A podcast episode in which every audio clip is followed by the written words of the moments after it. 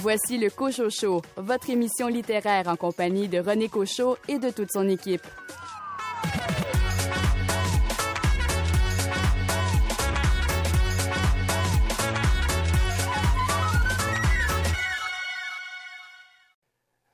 Bonjour tout le monde, ici René Cochot, bien heureux de vous retrouver avec toute l'équipe pour cet autre rendez-vous littéraire. Si vous êtes en vacances, eh bien, nous vous les souhaitons les plus agréables possibles et nous espérons vous inspirer quelques lectures. Et si vous vous préparez à partir en vacances, ben, c'est la même chose. Au sommaire de l'émission, une entrevue avec Nora Atala à propos du Centre québécois du PAN international qui se porte à la défense des écrivains persécutés dans le monde. Un entretien avec Annie-Claude Thériault, dont le roman Les Follets est finaliste pour le prix France Acadie. Ariane Gélina et Karine Bouchard nous présentent le numéro 118 de la revue littéraire Le Sabord. Et pour m'accompagner, Julie Deshôtels, quel roman avez-vous lu cette semaine? Aujourd'hui, je vous parle du roman Phénomène naturel de Vincent Fortier. Caroline Tellier, il est question d'amour dans votre sélection. Je vous parle aujourd'hui d'une nuit d'amour à Iqaluit de Félicia Miali, publié chez Hashtag. Louis Gosselin, vous avez lu la biographie d'une politicienne. Je vous parle de L'Incorruptible, la vie et l'œuvre de Christian Ayotte de Mathieu Robert Sauvé aux éditions Québec-Amérique. Daniel Paré, après Sam perd la carte. Je vous parle de Sam qui perd la tête euh, cette semaine de Sandra Sirois. David Bélanger, de quoi est-il question dans le numéro 146 été 2021 de la revue XYZ de la Nouvelle? Il est question du Bed and Breakfast. Bienvenue au Cocho Show.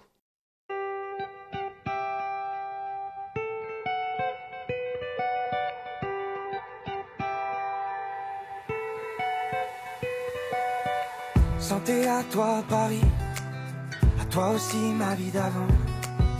Toi Paris qui m'a tout pris, tout mon sommeil, tout mon argent. Chanter pour toi Paris pour oublier ma vie d'avant. Entre les rêves et la famille, Paris m'a dit choisis ton camp. T'es pas sérieuse, vas-y t'es pas sérieuse, non. Regarde-moi dans les yeux, regarde-moi dans les yeux pour une fois. Et je dirai bye bye à ma vie d'avant. Bye bye, même en pleurant, même si ça fait mal, mal, bien trop souvent. Paris t'es balle, balle, du vivant. Et j'ai dit bye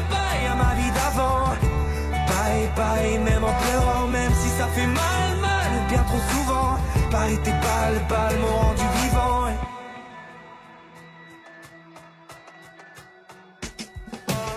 On va pas se mentir, Paris. Elle fait la gueule, ma vie d'avant. Même à minuit, Paris, tu brilles. On voit que toi au premier rang. On va s'aimer, Paris. Dans tes rues, je te ferai des enfants. Ils auront tes yeux, je parie. Mais le sourire, ma vie d'avant. T'es pas sérieuse? Vas-y, t'es pas sérieuse, non. Regarde-moi dans les yeux. Regarde-moi dans les yeux pour une fois. Et je dirai bye bye à ma vie d'avant. Bye bye, même en pleurant, même si ça fait mal, mal, bien trop souvent. Paris t'es balle, balle, mon rendu vivant. Et j'ai dit bye bye à ma vie d'avant. Bye bye, même en pleurant, même si ça fait mal, mal, bien trop souvent. Paris t'es balle, balle, mon rendu vivant.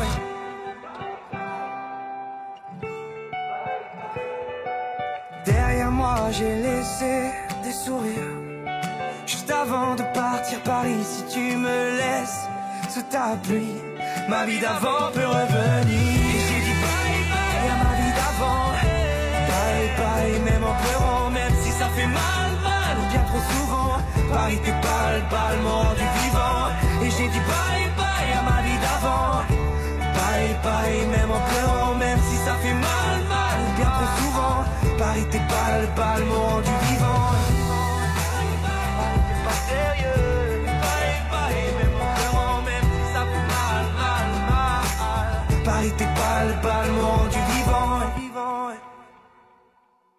Native du Caire, d'origine gréco-libanaise et franco-georgienne, Nora Atala vit au Québec depuis l'enfance. Finaliste en poésie du prix Alain Grandbois, du Grand Prix international de Roumanie et des prix littéraires de Radio-Canada, elle est auteure de huit recueils de poèmes, d'un recueil de contes et de nouvelles et de deux romans. Ces textes sont parus dans près d'une cinquantaine d'anthologies et de revues littéraires au Québec et à l'étranger. Passionnée de voyage, elle a arpenté de nombreux pays cherchant à comprendre le monde et les êtres, s'inspirant de tous ces dépaysements. Elle a représenté le Canada et le Québec participant à des festivals internationaux de poésie en Afrique, en Europe, en Asie et dans les Amériques. Elle a été vice-présidente du Festival international de poésie des Sept Collines de 2011 à 2013 et déléguée des écrivains de la capitale nationale et de Chaudière-Appalaches à l'UNEC de 2009 à 2016. Boursière du Conseil des arts et des lettres et du Conseil des arts du Canada, Nora Atala est également membre de leur jury et comité consultatif. Mais elle est surtout, et c'est l'intérêt de l'entrevue que nous allons faire aujourd'hui, vice-présidente du Centre québécois du PEN international. Nora Atala, bonjour. Bonjour. C'est tout un CV que je viens de faire là. Oui, merci beaucoup. C'est assez, impressionnant. Et la raison pour laquelle nous avons euh, aujourd'hui euh, cet entretien, c'est que j'aimerais en savoir plus sur ce rôle que vous jouez essentiel au Centre québécois du PEN international. Euh, on pourrait peut-être, dans un premier temps, situer les gens sur qu'est-ce que le Centre québécois du PEN international. Le Centre québécois du PEN international, qu'on appelle communément le PEN Québec, est un, organisme qui se porte à la défense des écrivaines et des écrivains persécutés de par le monde ou chez nous. Nous sommes euh, un des plus anciens centres du PEN international, qui est une association mondiale d'écrivains. Et nous menons en fait euh, des campagnes contre l'impunité des crimes euh, perpétrés sur eux, contre les lois, par exemple, qui limitent leurs droits d'expression ou pour la défense des droits linguistiques. Il s'agit d'actions, en fait, de solidarité et de défense du droit d'expression partout où il est menacé. Et qu'est-ce qui vous a amené à vous impliquer euh, dans cet organisme? J'ai toujours eu à cœur euh, les euh, droits et libertés de l'expression écrite, mhm. la nécessité de dénoncer les injustices. Maintenant, que veut dire l'acronyme PEN, P-E-N? Après la Première Guerre mondiale, il y a des écrivaines et des écrivains qui ont cherché à se rassembler. Parmi eux, il y avait une euh, poète britannique, dramaturge, militante de la paix, Catherine Amy euh, Dawson Scott. Et en 1921, donc euh, à l'issue de, la guerre, elle a fondé à Londres un club littéraire privé. Et en songeant à Plume, elle l'a appelé Pen. Ce sont les trois lettres en anglais qui représentent Poets, Essayist, Novelist, qui tient lieu en français pour poète, essayiste, romancier. Au début, c'était un espace pour partager des idées et socialiser. Mais depuis tout ce temps, euh, au fil des années, PEN International est devenu vraiment un organisme qui s'étend maintenant à l'échelle de la planète. Et cette année, en fait, nous célébrons son centenaire. Et on aurait pu penser que peine, c'était pour pénitencier, mais c'est pas ça, ça, peut faire référence à ça parce qu'il y a, des, il y a des, euh, des, auteurs et des autrices qui sont emprisonnés pour leurs propos, leurs textes. Oui, en fait, il y en a qui sont emprisonnés, il y en a qui sont exilés, il y en a qui sont persécutés, euh, qui sont prisonniers à demeure. Euh, mhm. Il y a toutes les situations, effectivement. Bon, parlons de, de la mission principale de l'organisme. Euh, la mission principale de PEN Québec, c'est vraiment de valoriser et promouvoir la liberté d'expression écrite, mais parfois c'est aussi oral, mhm. par l'éducation et l'information et d'apporter un système moral et matériel aux écrivains victimes euh, ou menacées de répression en raison de leur profession. Donc, c'est tout ce qui touche l'écriture, la profession du livre.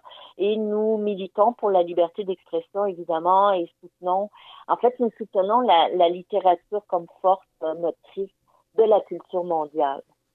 Bon, parlez-moi un peu de la façon dont l'organisme fonctionne, l'équipe, euh, les différents comités qu'on retrouve. Et c'est quand même assez impressionnant le nombre de personnes qui sont membres de, votre organisme. En effet, nous, nous avons un conseil euh, qui est composé de, de 10 membres et depuis 2015, euh, la présidence de PEN Québec est assurée par Gaston Bellemare, qui est très connu dans le milieu littéraire. Mm-hmm.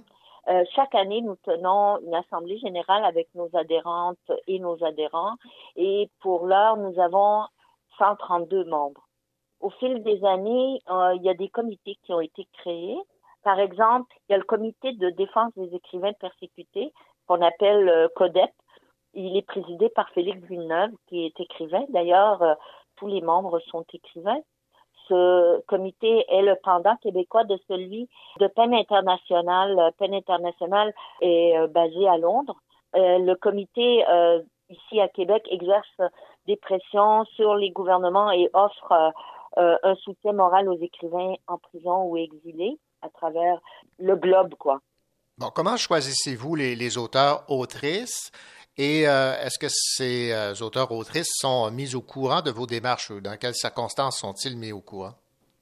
Euh, nous avons, en fait, à, à, à Londres, Peine internationale émet des communiquer pour faire des actions rapides. Et à partir de ce moment-là, nous savons quels sont les auteurs, les écrivaines et les écrivains. Ça peut être des journalistes, ça peut être des blogueurs, mhm. euh, blogueuses, chroniqueurs, qui ont été euh, le, la proie là, de, de la cible euh, de leur gouvernement, qui ont été arrêtés. Et c'est eux qui avisent tous les centres peines. Il y en a, il y a environ, je vous dirais, 150 centres à travers le monde et euh, c'est comme ça que nous militons pour euh, leur euh, libération. Ça, c'est ce qui concerne le comité de défense des écrivains persécutés. Est-ce que les personnes qui sont, entre guillemets, prises en main par le Centre québécois du peine international obtiennent une oreille attentive de la part de les, les personnes qui essaient de limiter le, leur droit d'écrire, de droit de parole? Parfois, nous parvenons à faire libérer. On a effectivement, à force de pétitions, de lettres au gouvernement, d'interventions, nous, nous finissons par euh, obtenir gain de cause et faire libérer les écrivaines et les écrivains qui sont euh, ciblés par euh, leur gouvernement, qui s'acharnent à les faire taire, par exemple. Au Cochocho, nous avons en entrevue Nora Atala, vice-présidente du Centre québécois du PEN international.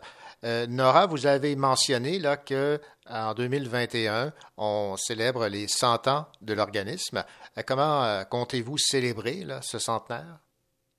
Alors, on a de nombreuses activités qui ont déjà été réalisées et d'autres qui continuent à travers le monde au moment même où je vous parle. Ainsi, on, on, va en faire aussi jusqu'en 2022.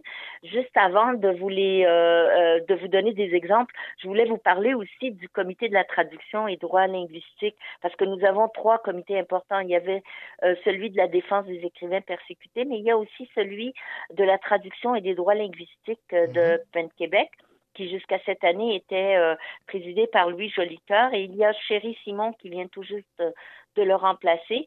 Ce comité, il se consacre, c'est aussi une façon de, défendre les droits. Il se, défend, euh, il se met à la défense des traducteurs et traductrices littéraires et des langues aussi minoritaires en fait euh, partout dans le monde à travers des conférences internationales, diverses activités et campagnes de sensibilisation.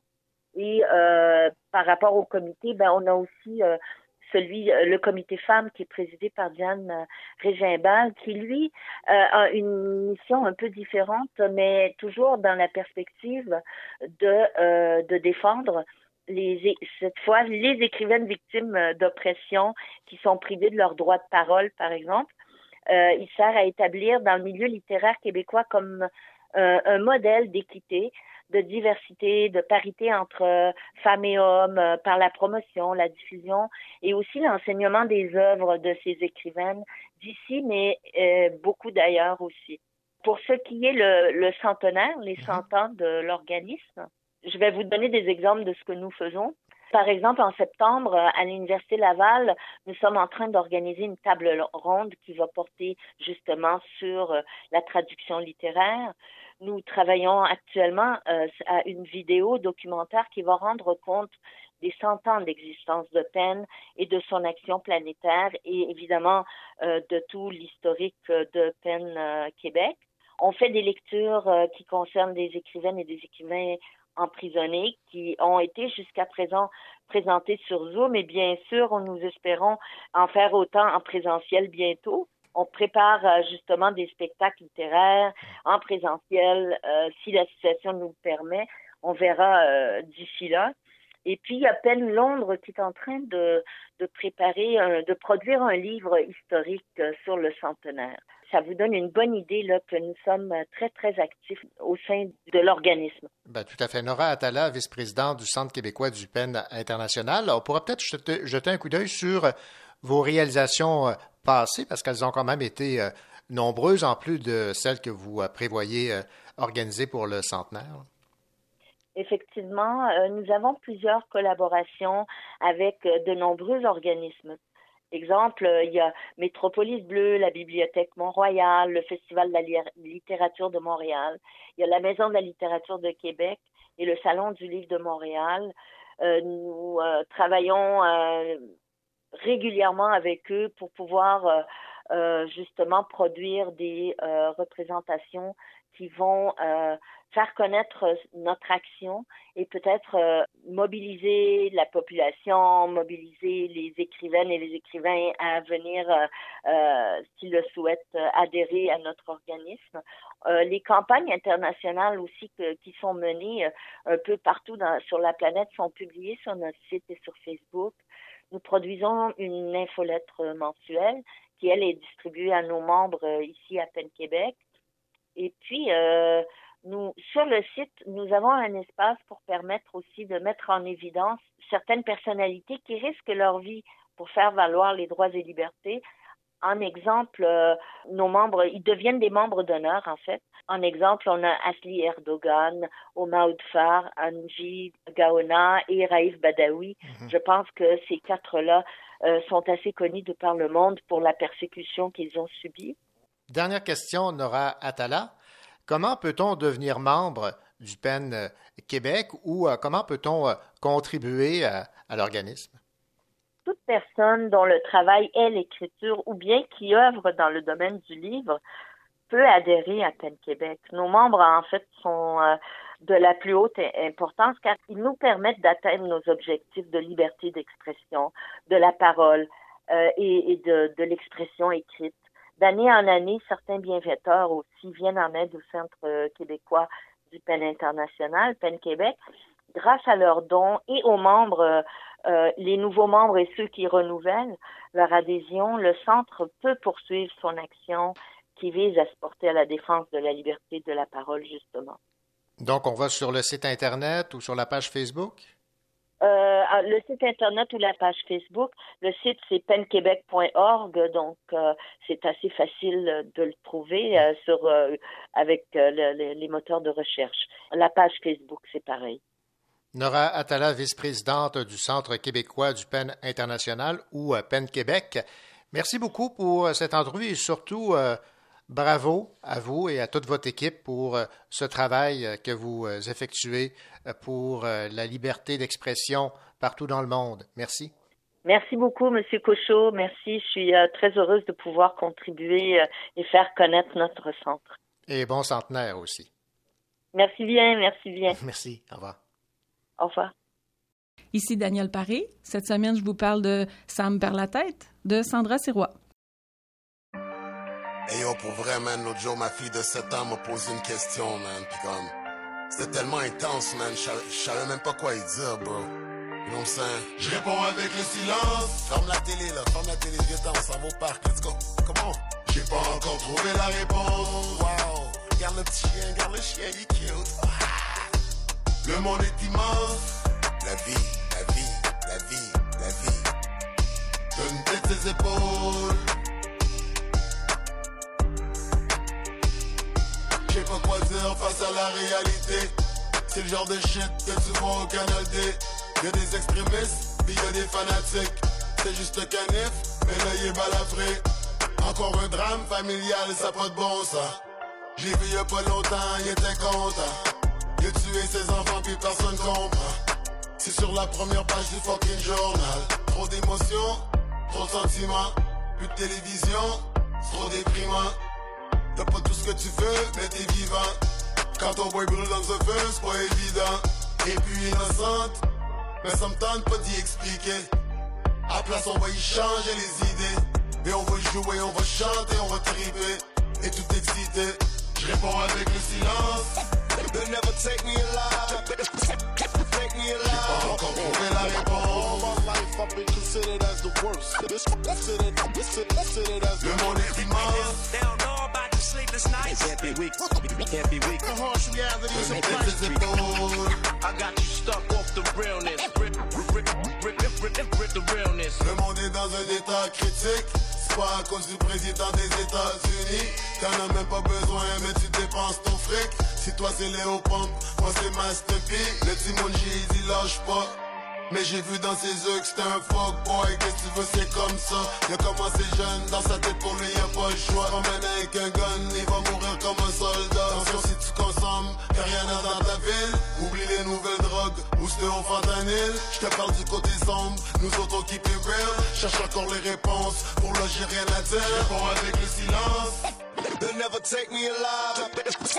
Take me alive. J'ai pas encore trouvé la réponse All my life I've been considered as the worst. This, considered, this, considered as Le monde est immense They don't know about the sleepless nights. Can't be weak.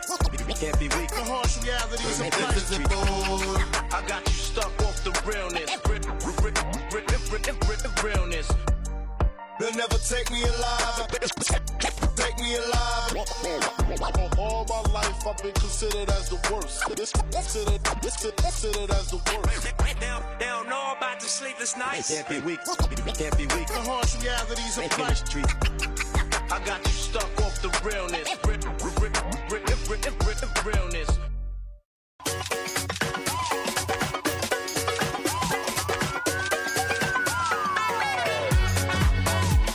Elle aime beaucoup lire, surtout de la chiclite. Daniel Paré.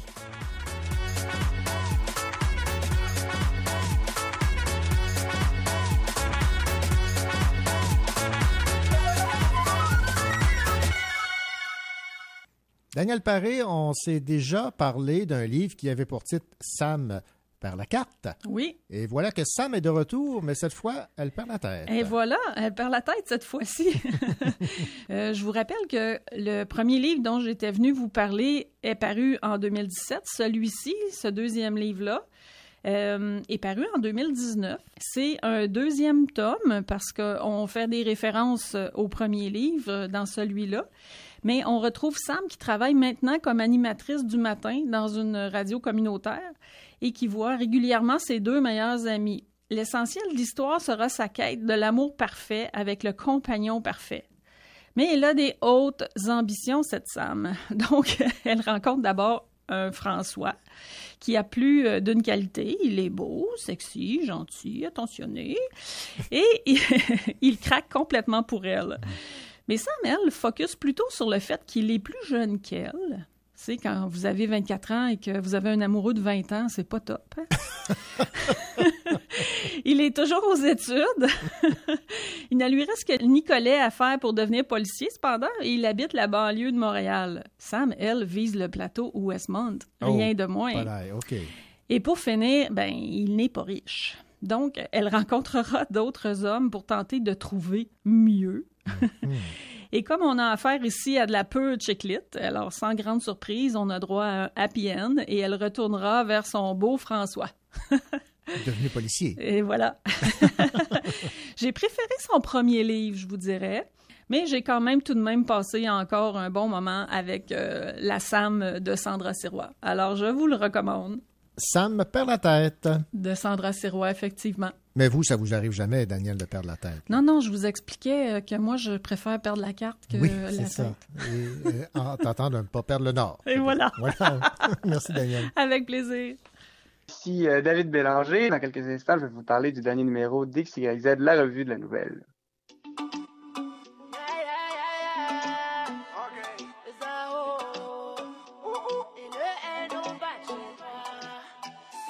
le mental, même à terre, on va rien demander. On n'oublie pas d'où l'on vient, si demain on finit blindé. Et même s'il y a des poussettes, c'est rien, tu restes le sang. Non, non, non, je pardonne, mais j'oublie pas quand c'est blessant. Ouais, c'est le Z, le N, c'est la zone. L'aide Alger, Marseille, c'est les hommes. On est venu pour prendre minimum. Cool, chi, ils sont trop chichi. Ouais, c'est le Z, le N, c'est la zone. Alger, Marseille, c'est les hommes. On est venu tout prendre minimum. Colchi, colchi, sans trop chichi. En bas, tu moi, différence n'est pas un problème.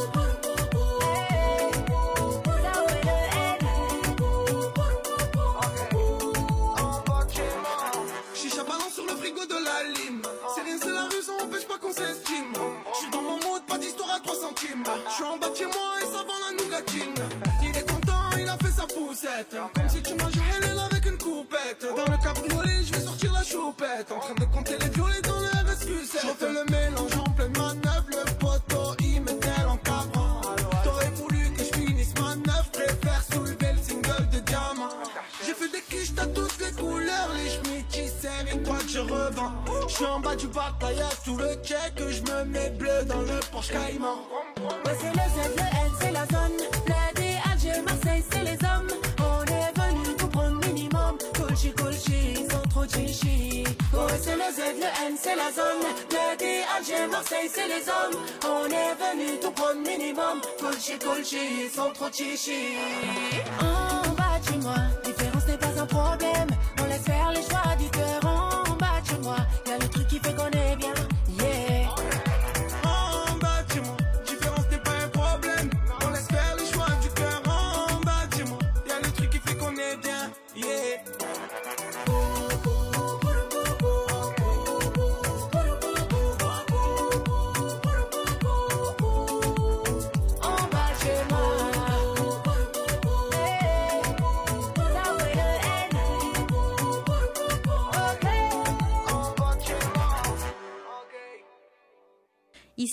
Ici Julie Deshôtels et dans quelques instants, je vais vous parler du roman Phénomène naturel.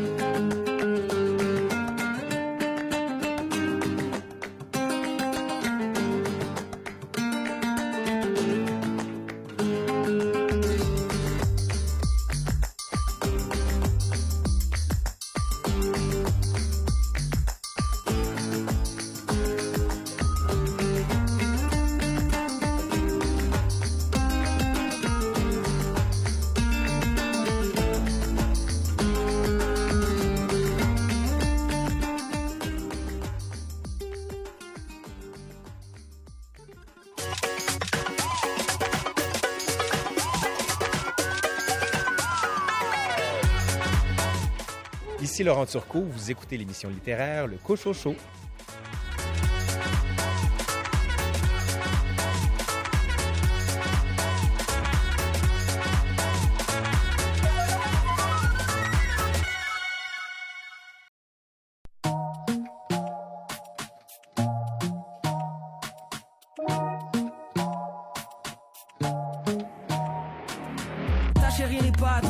Toi, la tienne. Faut te comporter comme du monde, c'est la base. Amen. Comme une vague, ta misogyne, il faut que tu la ramènes. Je te fais pas la leçon, t'as des filles quand même. Est toujours prêt à parler, chut, chut, tais-toi. Garde, garde ton pénible pour jamais la prochaine fois. Je vois toujours les mêmes qui l'ouvrent par devant leur louvre. En douce font les you, voir. Je passe les chats à bois. Hey, tous ces mêmes, tous ces mêmes marques. Mêmes. J'ai les caméas, mais à culpa. Tous ces mêmes, tous ces mêmes marques. Tous ces mêmes. Mais la culpa. Fais sa tête, lève les bras, dis le corps, tu sais pas, pas juste derrière les caméras. Hein. Fais sa tête, lève les bras, dis le corps, tu sais pas, pas juste derrière les caméras. C'est le sujet qui est délicat. Je suis pas là pour le débat,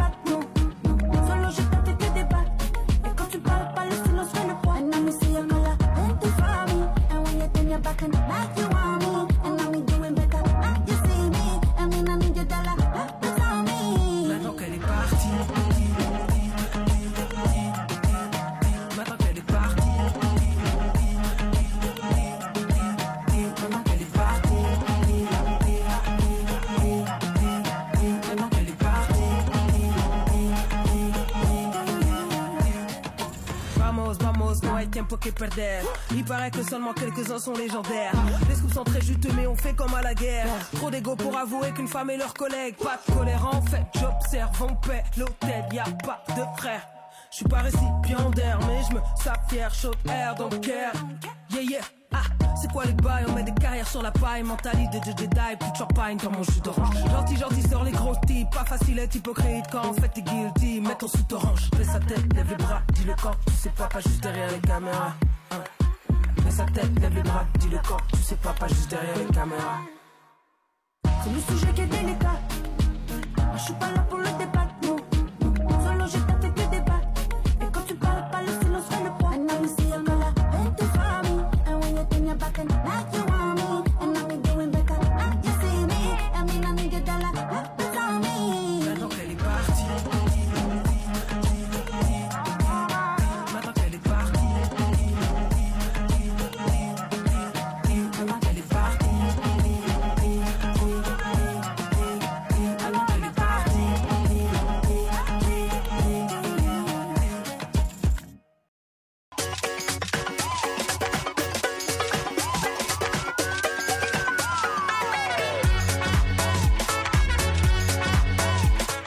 Il manie avec joie toutes les lettres de l'alphabet, mais semble en préférer certaines puisqu'il dirige XYZ, la revue de la nouvelle. David Bélanger.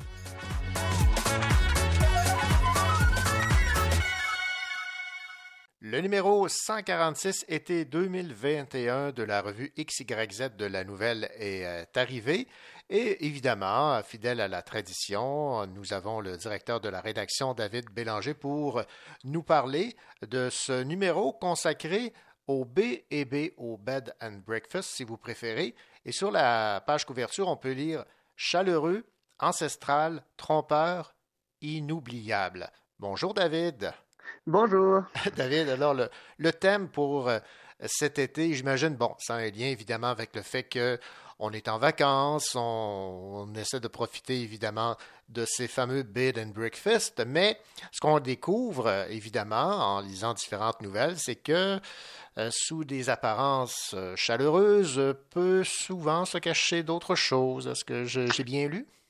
Oui, tout à fait. En fait, euh, ce qui est intéressant avec le thème du Bed and Breakfast, c'est qui est un thème finalement qui désigne un, un lieu, c'est qu'on peut charger le lieu de, de tout ce qu'on veut, que ce soit la tension, hein, la peur euh, que quelque chose se passe quand on est dans un lieu étranger, que ce soit une nouvelle forme d'intimité, hein, qu'on n'est pas chez soi, euh, on, on dé- on se découvre des nouvelles habitudes, on se découvre euh, peut-être aussi des, des nouveaux euh, désirs. Donc, il y a ces, aspects-là qui ont été donc exploités par les différents auteurs. On est très content parce que, euh, bon, c'est c'est toujours le souci hein, quand on présente un, un thème, on veut pas que ce soit toujours abordé de la même manière. Et là, on a vraiment une belle brochette, disons, de regard sur ce lieu qui est le Bed and Breakfast. Pour peut-être bien présenter le dossier, euh, je dirais un mot sur la première nouvelle, hein, celle de, de Gaétan Brulotte, qui est la plus longue, disons, de- du dossier, dans laquelle on rencontre un couple, et là, on est vraiment dans les coulisses du Bed and Breakfast, un couple qui, euh, qui arrive à la retraite bientôt et qui a pour projet, donc, de de présenter, de préparer leur propre bed and breakfast. Donc, on est dans cette recherche de l'équilibre du bed and breakfast, donc dans une analyse un peu euh, comique aussi, enfin, c'est plein d'humour, l'écriture de Gaëtan Brulotte, de ce que fait, de ce qui fait donc le, le- le parfait bed and breakfast. Alors que, euh, simplement pour, pour bien présenter le contraste, on peut voir que la nouvelle suivante, celle de Christiane Lahaye, euh, semblable avec une nouvelle qui viendra plus tard euh, dans, dans le numéro, celle de Claude Emmanuel Yance, ben là, tout à coup, le lieu fait peur. hein. On est à l'intérieur d'une chambre, il y a des bruits, il y a des regards, euh, et on est dans une tension, dans une nouvelle atmosphère où la tension prend toute la place. On se demande euh, qu'est-ce qui va se passer ou, euh, ce, qui, ce qui est plus souvent le cas dans la nouvelle, va-t-il se passer quelque chose? hein? Toute la tension est dans l'idée du vide au plein, hein, de l'inertie au mouvement. Et ce sont des nouvelles qui sont extrêmement bien construites en ce sens-là.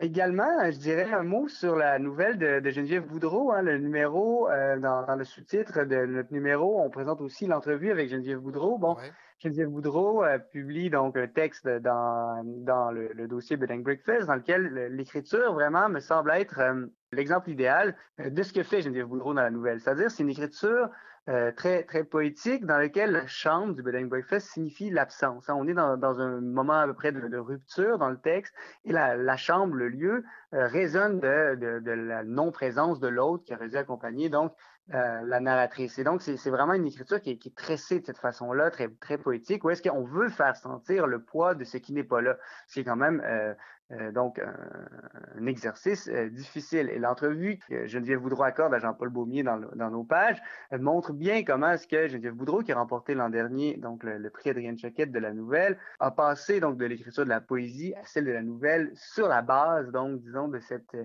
atmosphère-là, mais pas exactement une atmosphère, mais de trouver donc dans certains fils d'indicibles et les tresser donc autour de, de narration. Bon, parlez-moi maintenant de thème libre. Oui, euh, donc les, thèmes libres, on en a quatre. Florent Chadronnet propose euh, une, nouvelle assez troublante dans laquelle il y a une jeune femme qui présente donc son, fantasme, ses désirs sexuels qui sont vraiment euh, fondés dans, le risque. hein. Donc c'est une nouvelle où est-ce qu'on se dit jusqu'où va aller le, risque. Olivier Gamelin a un concept qui est assez intéressant. Hein, il présente quelqu'un qui souffre de maladie mentale, mais dont le seul remède est de nature littéraire. Et euh, peut-être, je dirais un mot de, la, la plus longue des nouvelles en thème libre, qui est celle de David Unkim, qui est un auteur qui publie pour la deuxième fois donc dans notre revue. Euh, et euh, c'est un auteur donc franco-américain qui présente avec une nouvelle intitulée État d'A- d'Amsterdam, hein, donc euh, un jeu de mots aussi avec euh, État d'âme et Amsterdam, euh, où est-ce qu'il présente juste une pérégrination touristique. Je suis très content d'ailleurs que cette nouvelle-là, en fait, ça a été choisi comme ça, mais ils sont publiés euh, donc dans notre numéro d'été, hein, le numéro, disons, qui, qui pourrait euh, évoquer encore une fois le, le tourisme. Donc on est dans du tourisme d'Amsterdam, mais un tourisme, on le devine, donc tout à fait mélancolique, donc avec une écriture qui, qui, qui est très riche, qui est très, qui, qui est vraiment intéressante euh, également. Et euh, le, dernier élément qui me semble euh, devoir être mentionné concernant ce numéro, c'est notre rubrique finale euh, intitulée euh, De bref en bref. C'est la deuxième fois qu'on fait ça. On le fait toujours dans notre numéro de mai. Donc, une des missions de la revue de XYZ, c'est évidemment de publier les talents, les, talents établis ou les nouveaux talents. Chaque année, on publie plus de 50 auteurs, mais c'est aussi de dire des choses sur la nouvelle, de faire parler la nouvelle, euh, la nouvelle qui est publiée ici. Donc, de bref en bref, ce sont 10 euh, comptes rendus brefs, donc d'une page, un feuillet. Donc, on n'est jamais au-dessus de 300 mots qui, qui vont à l'essentiel finalement de recueil de nouvelles, qui en tirent l'essentiel pour pouvoir donc donner à, à lire à, nos lecteurs euh, un rapide résumé, une rapide présentation de la production québécoise donc euh, de, chaque année. Évidemment, chacun de nos numéros présente des comptes rendus, mais là, la rubrique de Bref en Bref a pour fonction euh, de, de faire un grand panorama, un panorama euh, plus large.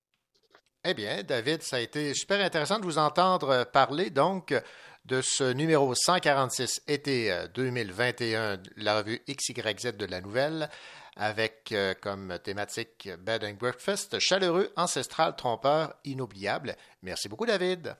Merci. Ici Julie Deshôtels. Dans quelques instants, je vais vous parler du roman Phénomène naturel.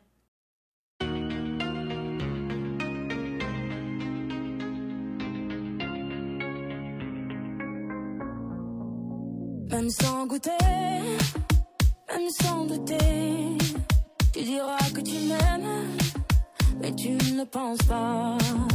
Même sans goûter, même sans douter, je dirais que tu m'aimes pas, et tu te lasseras.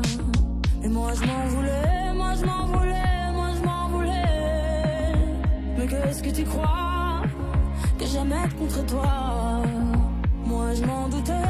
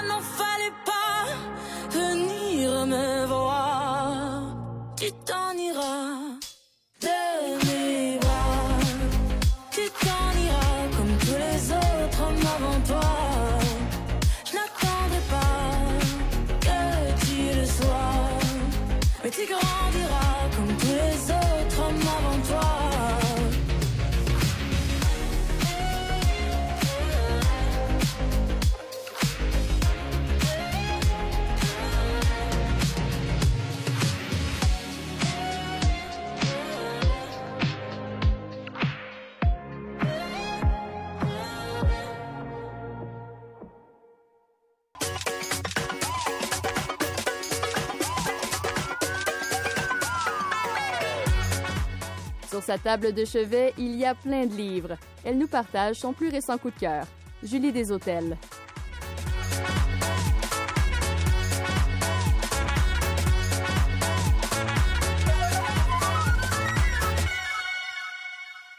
Julie des Hôtels, bonjour. Bonjour René. Julie, euh, je suis très contente de vous accueillir parce que vous allez nous parler euh, d'un livre qui m'a euh, interpellé, que je n'ai pas lu, mais dont j'ai bien hâte d'entendre parler. C'est aux éditions euh, Hashtag. C'est de Vincent Fortier et le titre Phénomène naturel.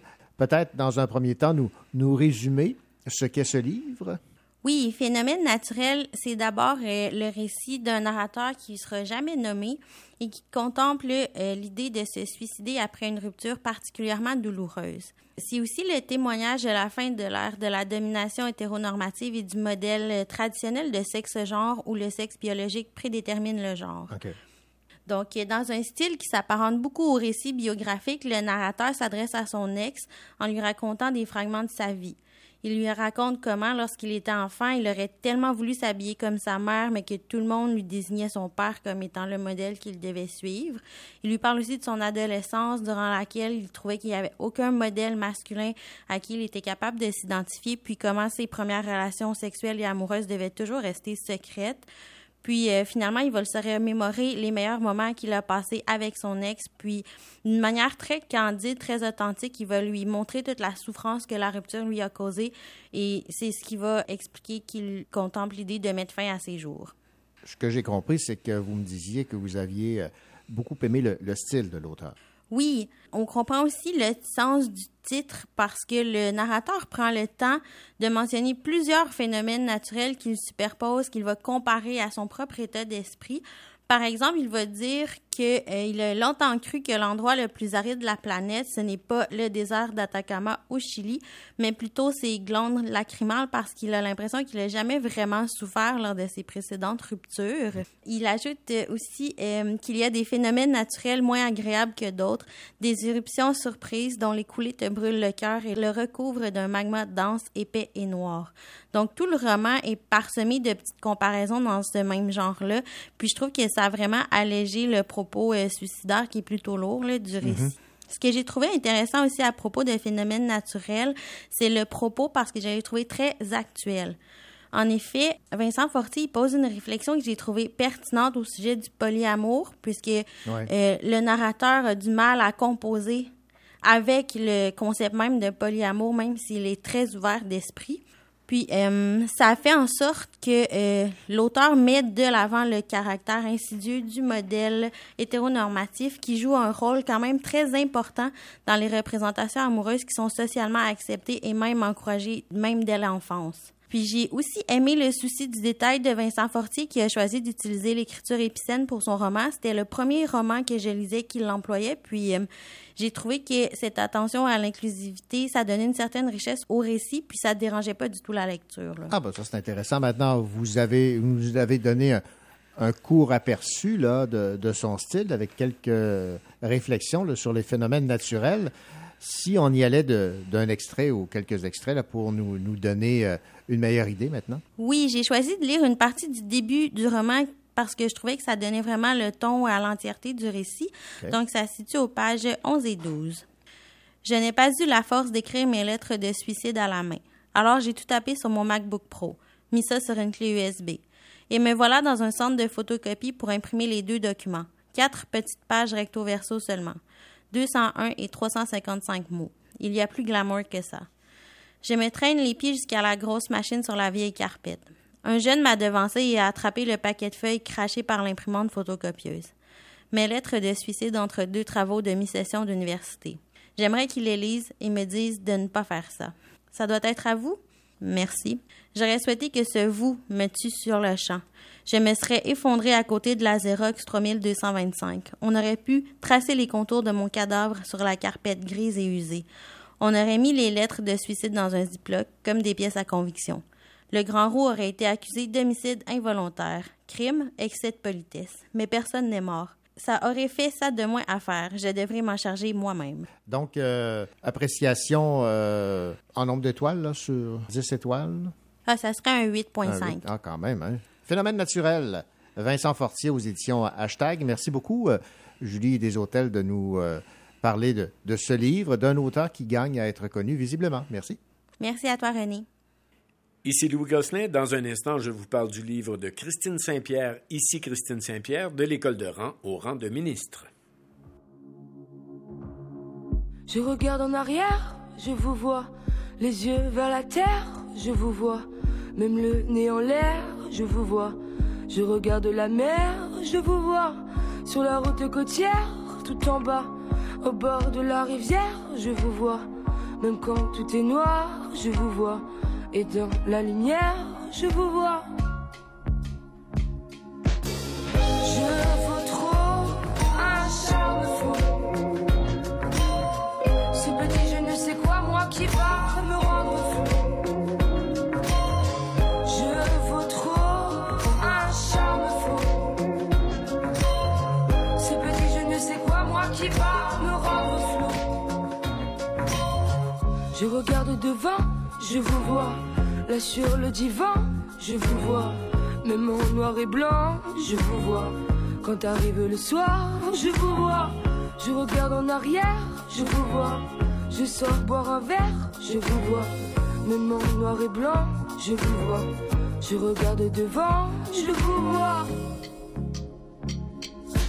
Je vaux trop un charme fou. Qui va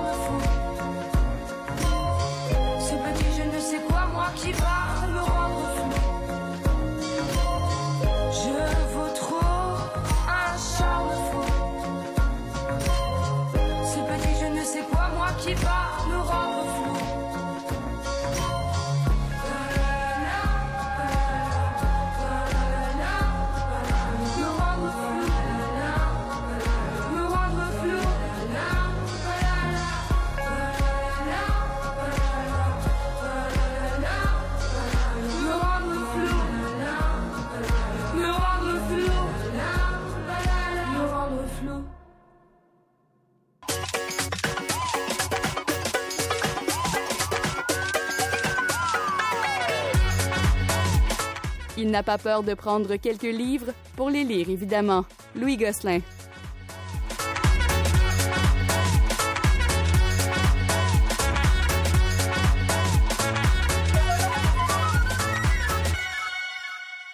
Louis Gosselin, vous êtes quelqu'un qui vous intéressait beaucoup à la politique, tant fédérale, provinciale que municipale. Mhm, ah oui, j'aime beaucoup.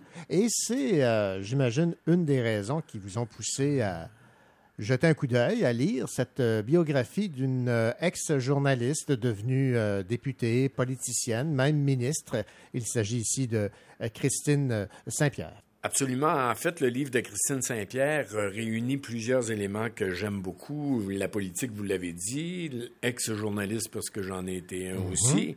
Et Christine Saint-Pierre s'est beaucoup impliquée dans le dossier de Sherbrooke pour l'obtention des Jeux de la francophonie. Ben oui, c'est vrai, j'avais oublié Euh, ça. Les Jeux qui étaient en 2021, Ouais, qu'on aurait eu en 2021. Alors, Mhm. Christine Saint-Pierre était ministre des Relations internationales. Elle est venue souvent à Sherbrooke. Donc, j'avais aussi un intérêt à aller voir si elle parlait de cet épisode-là aussi dans son livre. C'est un- c'est une biographie écrite par elle-même euh, avec la collaboration de Marc Gilbert.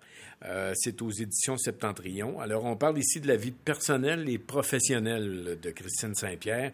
Elle a été journaliste à Radio-Canada et euh, elle s'est lancée en politique pour le Parti libéral du Québec.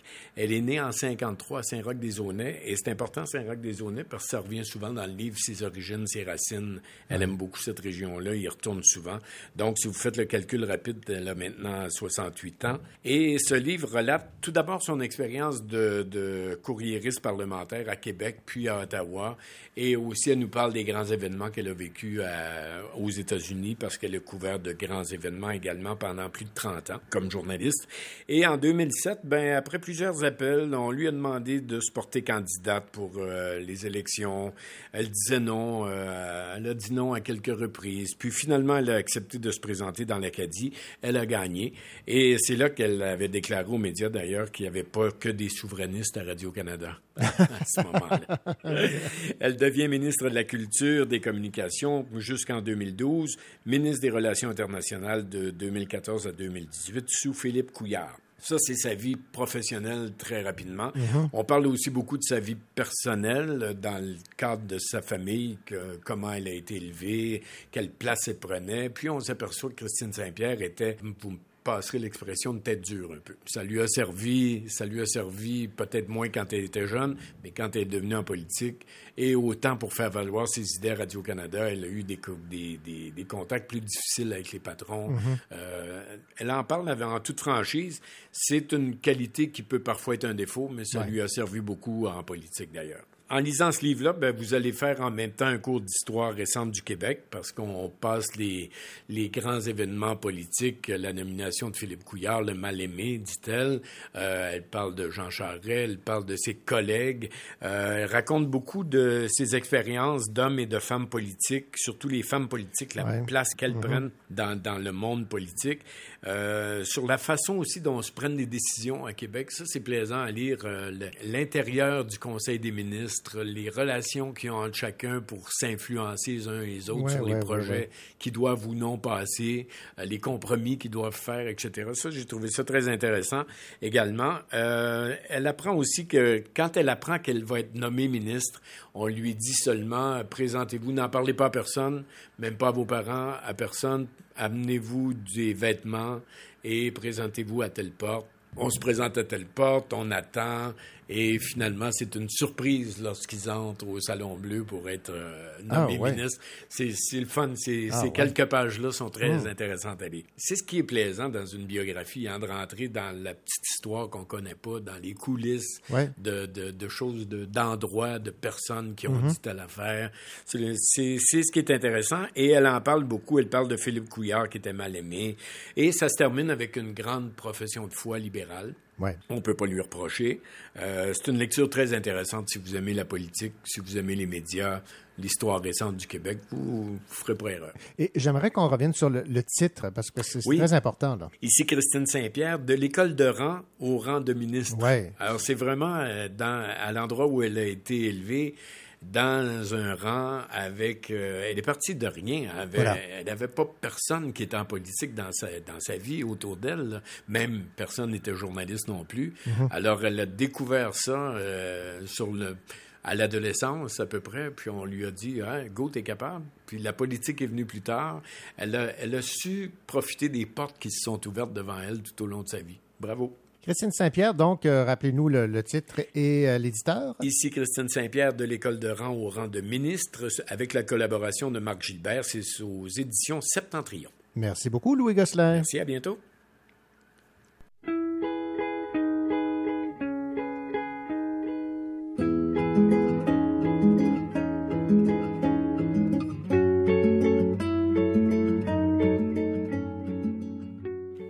Caroline Tellier. Un peu plus tard à l'émission, je vous parle du roman Une nuit d'amour à Iqaluit de Félicia Miali, publié chez Hashtag.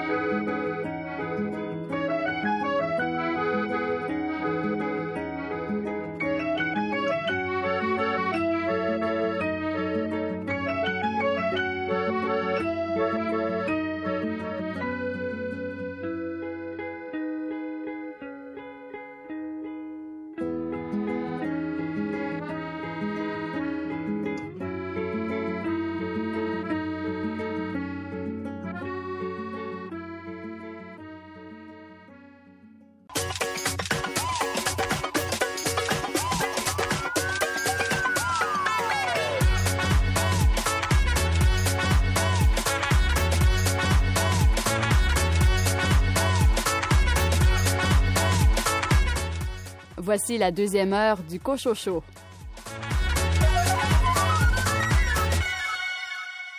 Au sommaire de cette deuxième partie d'émission, un entretien avec Annie-Claude Thériault, dont le roman Les Follets est finaliste pour le prix France Acadie. Caroline Tellier, il est question d'amour dans votre roman cette semaine. Je vous parle aujourd'hui d'une nuit d'amour à Iqaluit de Félicia Miali, publié chez Hashtag. Et Ariane Gélina ainsi que Karine Bouchard présentent le numéro 118 de la revue littéraire Le Salor. Bonne deuxième heure.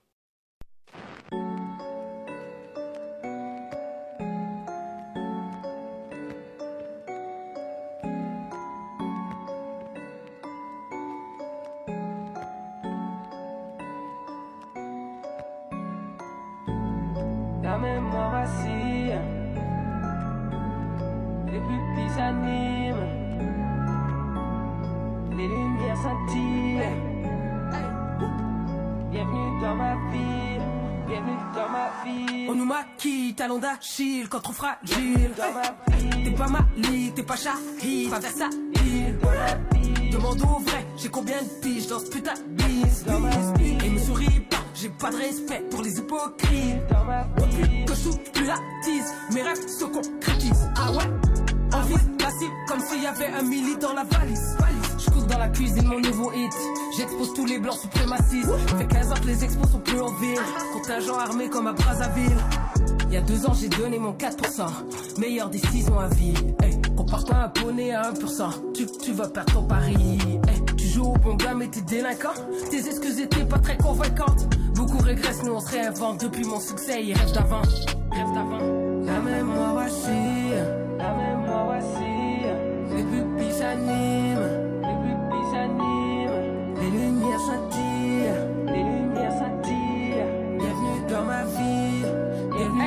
Je suis la fille de pas juste la sœur de arrive en ville. Génie ou demi-dieu, à croire que ton vœu c'est l'évangile. Sapé en boubou sur tapis rouge, une fois lancé, je fais jamais de demi-tour. Fuego avec lunettes infrarouges, après le Québec, l'Afrique, on fait Singapour. Camus, boulot, dodo, pada, checké, sans un loco. Hein? Ghet- Ghetto, bendo, couteau, Black Lives Matter jusqu'au tombeau. Mon- Money talk, yeah, je polyglotte. Nos valeurs sont aux antipodes. Fin des carrières comme Antigone. Hein? La mémoire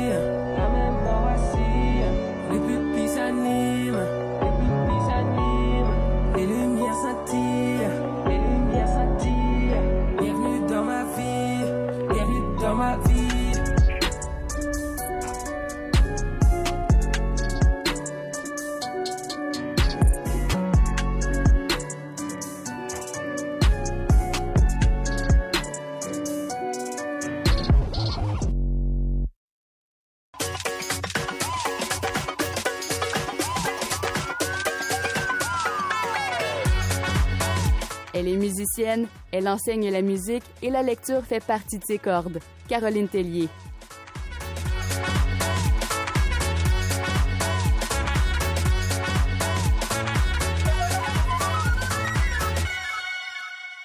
Elle est toujours fidèle au poste pour nous faire part de ses euh, commentaires, de ses récentes euh, lectures. Bonjour Caroline Tellier. Bonjour René. Caroline, cette semaine, vous allez nous parler d'un livre publié chez euh, Hashtag Édition.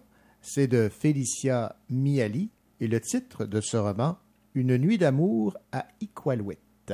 Oui, René, je vous parle de ça. Alors, en fait, je vous parle un peu de Félicia Miali. C'est une romancière, journaliste. Elle est éditrice, en fait, de la maison Hashtag. Et elle a traduit elle-même ce roman, donc elle a écrit en anglais au- en premier lieu.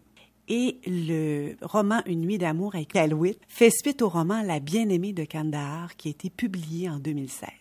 Donc, c'est un- lien avec ce roman précédent, c'est bien ça? Un peu, oui, tout à fait. En fait, dix ans ont passé entre l'histoire de Kandahar et l'histoire des Calouites. Ces dix ans ont aussi passé dans une- la vie du personnage principal qui s'appelle Irina. Alors, ce n'est que vers la fin du roman que les deux histoires vont véritablement se rejoindre et en fait perturber la fameuse nuit d'amour. OK. Et là, on comprend pourquoi ça se passe à Iqaluit. Oui, en fait, Irina, le personnage principal, est engagée par une école francophone. À travers ses collègues de travail, euh, les parents des élèves, elle découvre la vie de cette ville. Alors, pourquoi les gens décident de vivre au Nunavut, isolés du reste du monde, dans un environnement des plus hostiles, où il y a peu de divertissement et où tout coûte si cher?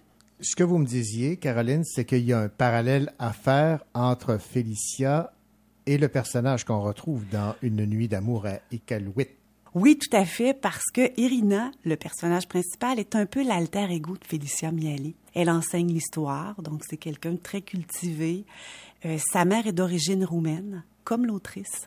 L'autrice écrit d'ailleurs beaucoup dans ce roman sur les racines, les habitudes culturelles des gens, comment d'où l'on vient teinte un peu ce qu'on est. Je vais vous lire un peu ce que la mère de, du Irina. personnage principal euh, dit dans le roman. Que savions-nous de la mythologie liée aux bananes et à l'ananas? Les choses qu'on ne connaît pas ne nous nourrissent guère. C'est la même chose avec les gens, disait ma mère. Tu restes avec ceux dont le passé t'est familier. Hum, c'est beau, ça. Oui. Donc, il y a beaucoup de choses. Le, le personnage de la mère est assez présent dans ce roman. Puis elle a des, une petite touche spéciale, cette mère-là, très contrôlante, un peu particulière. Bon, ce que vous me disiez également, Caroline, c'est que c'est très, très bien documenté, là, au-delà du fait que c'est un, c'est un roman. Là. Oui, exactement. Alors, c'est presque un ouvrage sur les explorateurs, les expéditions. Ça donne le goût d'en savoir plus, ça donne le goût de lire sur le sujet. L'autrice parle beaucoup aussi de la rencontre des Blancs et des Inuits et des relations qu'ils continuent d'entretenir. Bon, on a parlé de l'autrice, on a parlé du fait que le personnage principal, Irina, était un peu l'alter ego de, Félicia. On sait que ça se passe, on sait que ça se passe à Iqaluit. On pourra peut-être résumer l'histoire maintenant, Caroline. Oui, alors en fait, vous devinez, René, que les hivers sont longs dans le Grand Nord. oui. Et la nuit d'amour d'Irina est longue aussi. Elle dure en fait plusieurs mois. Je vais avant tout vous lire un passage sur les hivers. Oui, allez-y. Vous allez voir, c'est vraiment beau, poétique. Vers 10 heures du matin, la lumière brumeuse de l'aube s'illuminait d'une teinte orangée qui éclairait timidement les collines jusqu'à midi. Ensuite, elle se ternissait rapidement à l'arrivée du crépuscule qui traînait au début, au-dessus de la baie pour une heure. Le soleil allait se coucher sans avoir touché l'horizon, évanoui entre les eaux glacées et les couches d'ombre du ciel qui semblaient contenir l'univers entier. Quelques hommes tournent en fait autour d'Irina. Irina est un nouveau visage, une femme de surplus dans ce, ce monde très isolé. Mais c'est O'Connor qui est le plus insistant. C'est un policier assez maladroit qui la suit partout. Et c'est l'oncle de sa pire élève, disons, qui s'appelle Lisa. Lisa est une enfant sombre, mystérieuse, manipulatrice, mais surtout elle exaspère Irina. Ce personnage prend beaucoup de place dans le roman. Le mystère entourant Lisa, pour moi, supplante l'histoire d'amour d'Irina. Appréciation générale maintenant, Caroline? C'est un roman qui nous fait découvrir une ville que je- qui m'a fait découvrir une ville que je connaissais à peu près pas, ce qui me fait découvrir l'histoire, l'exploration du Grand Nord et qui nous raconte une histoire plutôt mystérieuse. Alors c'est une proposition intéressante. Et comme proposition intéressante euh, musicale maintenant, vous, nous, vous avez trouvé quoi là, pour euh, lier chansons et euh, thématiques de ce roman? En fait, Irina assiste à un concert de Tanya Taga pendant le, son séjour dans le Grand Nord. Et Tanya Taga est une artiste inuite multidisciplinaire qui excelle entre autres dans le chant de gorge. Elle a écrit, si vous vous souvenez bien, Croc fendu, qui a été publié chez Alto. Alors, un roman que j'avais trouvé troublant. Ici, vous allez être troublé par la variété de ses techniques vocales dans une chanson qui s'appelle Force, chant de gorge et violoncelle. Voilà alors Tania Taga qu'on écoute. On rappelle le titre du roman dont vous nous parliez, Caroline, Une nuit d'amour à Iqaluit, aux éditions Hashtag, signé Félicia Miali. Merci Caroline. Merci René.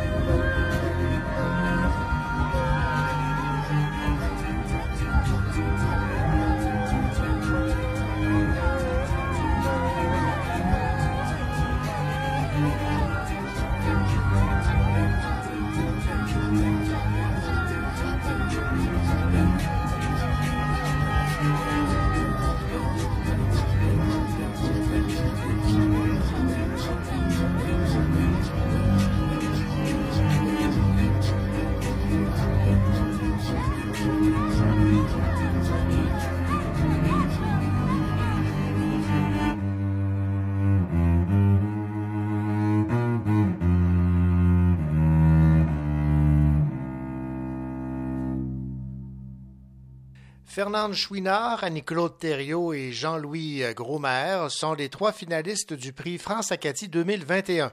Créé en 1979, le prix France Acadie sert à faire connaître la culture et la littérature acadienne au peuple français, à mettre en valeur les talents des écrivains de l'Acadie et à préserver la francophonie en Amérique du Nord. Yvonne Mallet, une femme d'exception de Fernande Chouinard, a été sélectionnée. Ce récit est le portrait d'une enfant née dans une pauvreté extrême, d'une jeune fille amoureuse et courageuse, d'une femme toujours animée d'une vive curiosité et d'une insatiable soif de vivre, d'une femme qui a su tirer de la vie le meilleur du pire. Acadissima de Jean-Louis Grosmaire est également finaliste. Acadissima, c'est la grande épopée de Jean-Baptiste et Angelaine, deux jeunes Acadiens qui s'aiment en temps de guerre. Et finalement, Annie-Claude Thériault pour Les Follets a également été sélectionnée comme finaliste. Dans son plus récent roman, Annie-Claude Thériault nous dépeint le portrait de six femmes, plus uniques et entières les unes que les autres, six Follets. De l'Irlande au Nouveau-Brunswick, on traverse les générations et les époques comme on traverse les drames. Les liens familiaux complexes, les amours inavouables, les séparations brutales, la dualité amour-haine se chevauchent dans l'hostilité du quotidien. Voici l'entrevue que m'avait accordée Annie-Claude Thériault à propos de ce roman Les Follets, qui, comme Acadissima de Jean-Louis Gromer et Yvonne Mallet, une femme d'exception de Fernande Chouinard, sont finalistes pour le prix France Acadie 2021. Vous présentez votre roman comme une série de cinq nouvelles ou de cinq récits qui se succèdent, mais qui ont quand même un lien du fait que chaque euh, récit est consacré aux descendants de Evelyn Foley, donc cinq portraits de cette famille Foley à travers cinq euh, époques. Mais un mot résume chacune des femmes que vous décrivez, la résistance et la résilience. Oui, oui, oui, oui, tout à fait. Donc, euh, c'est ça, je ne sais pas comment nommer un roman par nouvelle. Mhm. ou, euh, en fait, effectivement, ils peuvent se lire seuls aussi, mais ils gagnent vraiment à être lus ensemble. Donc, c'est- vrai que c'est un, un roman par nouvelle ou des novellas, parce que c'est quand même des grandes nouvelles. Puis, euh, oui, c'est ça. de- donc, chacune des nouvelles, c'est l'histoire donc de de- d'une des descendantes Foley. Euh, des résilients, des, des, des- en fait, ce qui m'intéressait ou d'abord, ou ce qui m'intéresse euh, dans, dans la vie, c'est l'âme humaine. Donc, Mhm. euh, euh, oui, des résilientes, en même temps, des, des femmes étranges aussi, qui font des choix parfois bizarres, comme tous les êtres humains, je suppose, qui, qui sont orientés souvent par leur besoin de survie ou leur désir de continuer à vivre. Euh, des, passions fortes, euh, des, femmes qui sont à la fois, c'est ça, euh, très fortes et, aussi très faibles, très émotives et très cérébrales. donc, je voulais jouer un peu comme ça avec, toutes ces mentalités-là, puis avec les différentes époques en même temps, comment ces femmes-là ont pu s'inscrire dans les différentes époques? On part de 1847 à, à aujourd'hui. Donc, en même temps, il y a un petit peu comme, comment, en tant que femme, dans ces différentes époques-là, on, pouvait survivre ou comment on arrivait à, à- à survivre? Des femmes qui cherchent à prendre racine, finalement, là, euh, malgré tous les malheurs et surtout euh, ses pères et ses, ses frères euh, absents qui euh, n'ont pas une très, très belle image. Là. Oui, oui, des femmes qui cherchent à prendre racine, puis euh, oui, malgré euh, malgré les hommes qui désertent un peu euh, autour, mais mais aussi c'est c'est surtout c'est surtout que c'est la voix des femmes et que plus plus je travaillais cette voix-là, plus plus je voyais que euh, c'est pas c'est pas tant que les hommes euh, euh, sont absents euh, que euh, elles s'entourent elles-mêmes de femmes. C'est comme s'il y avait une espèce de solidarité féminine. Euh, puis puis je, la, je la retrouve même encore euh, encore aujourd'hui. c'est une réalité. Hein. Les femmes, ils vont ils vont chercher dans leur entourage du, du support féminin. tu sais. Donc donc c'est c'est comme si elle- c'est presque comme si à plusieurs égards c'est un peu elle qui les qui qui excluait la présence des hommes tout simplement parce qu'ils sont différents, parce qu'ils fonctionnent différemment, parce que donc l'absence dans le livre de, de, de présence masculine forte est, vraiment plutôt due au choix de, donner une narratrice féminine.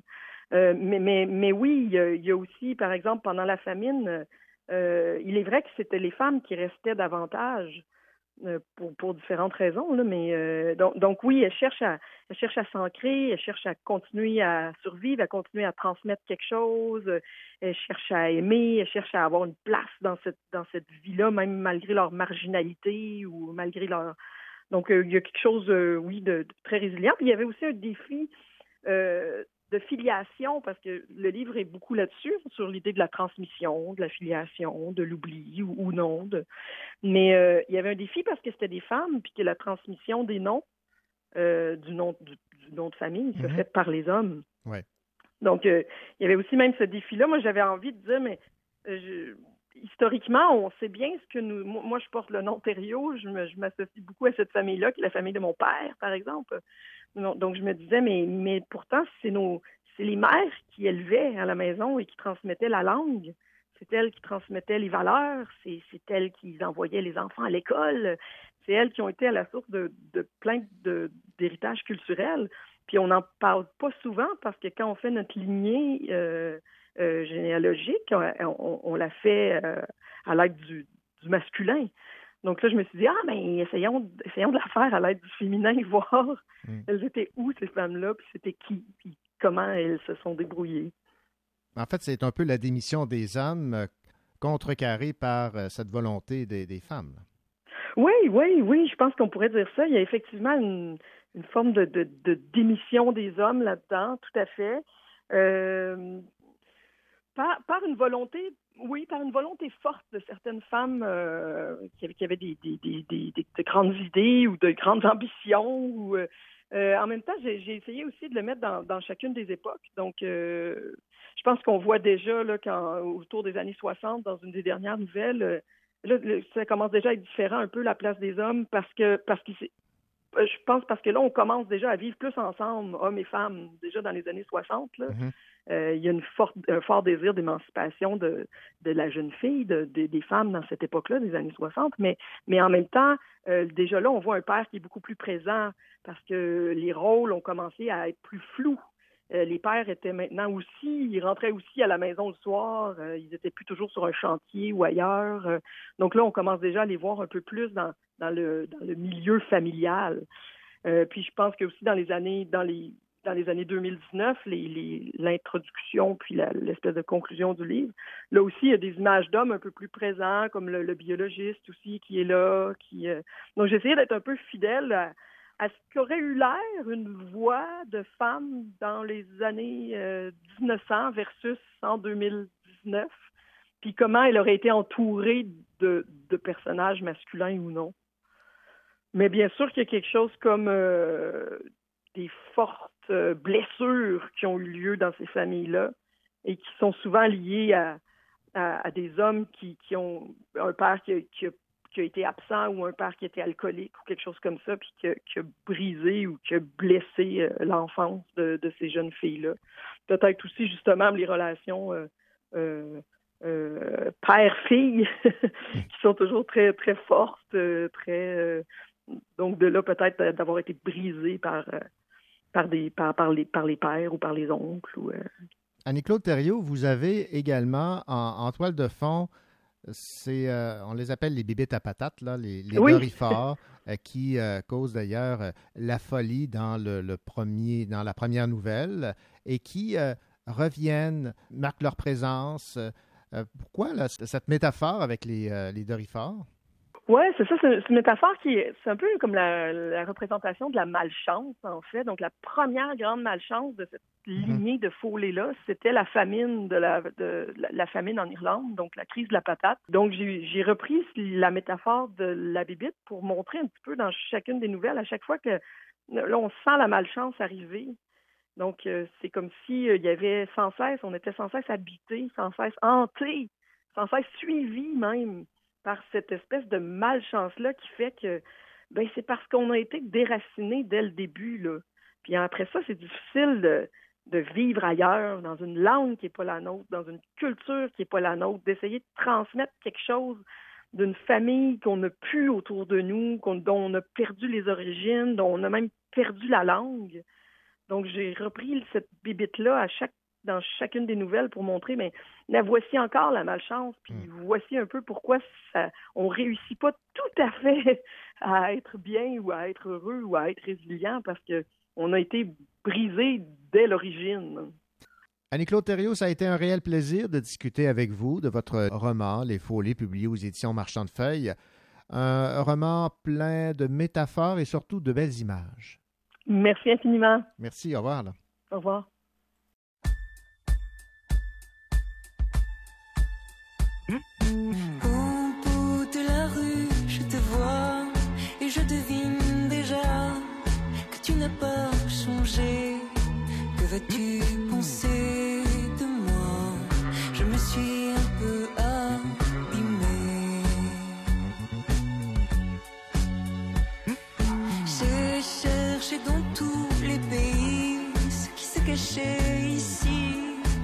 Je n'avais pas vu. Il m'a fallu revenir là où je connais ça.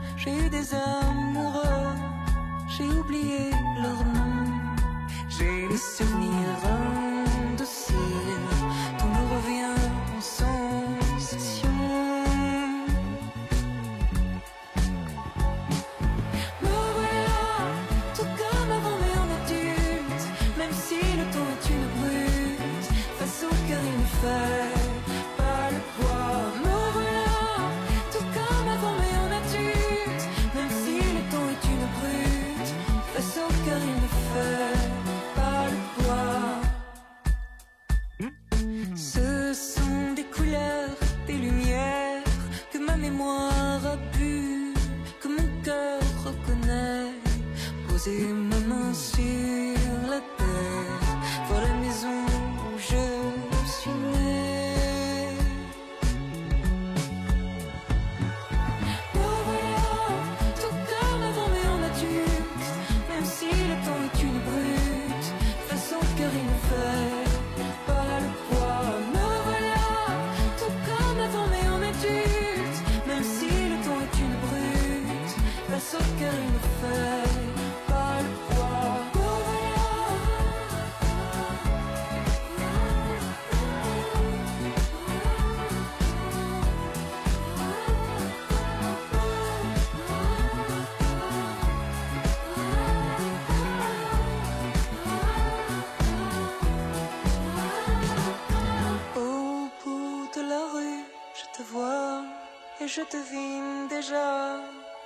tu n'as pas changé, qu'aurais-tu pensé de moi?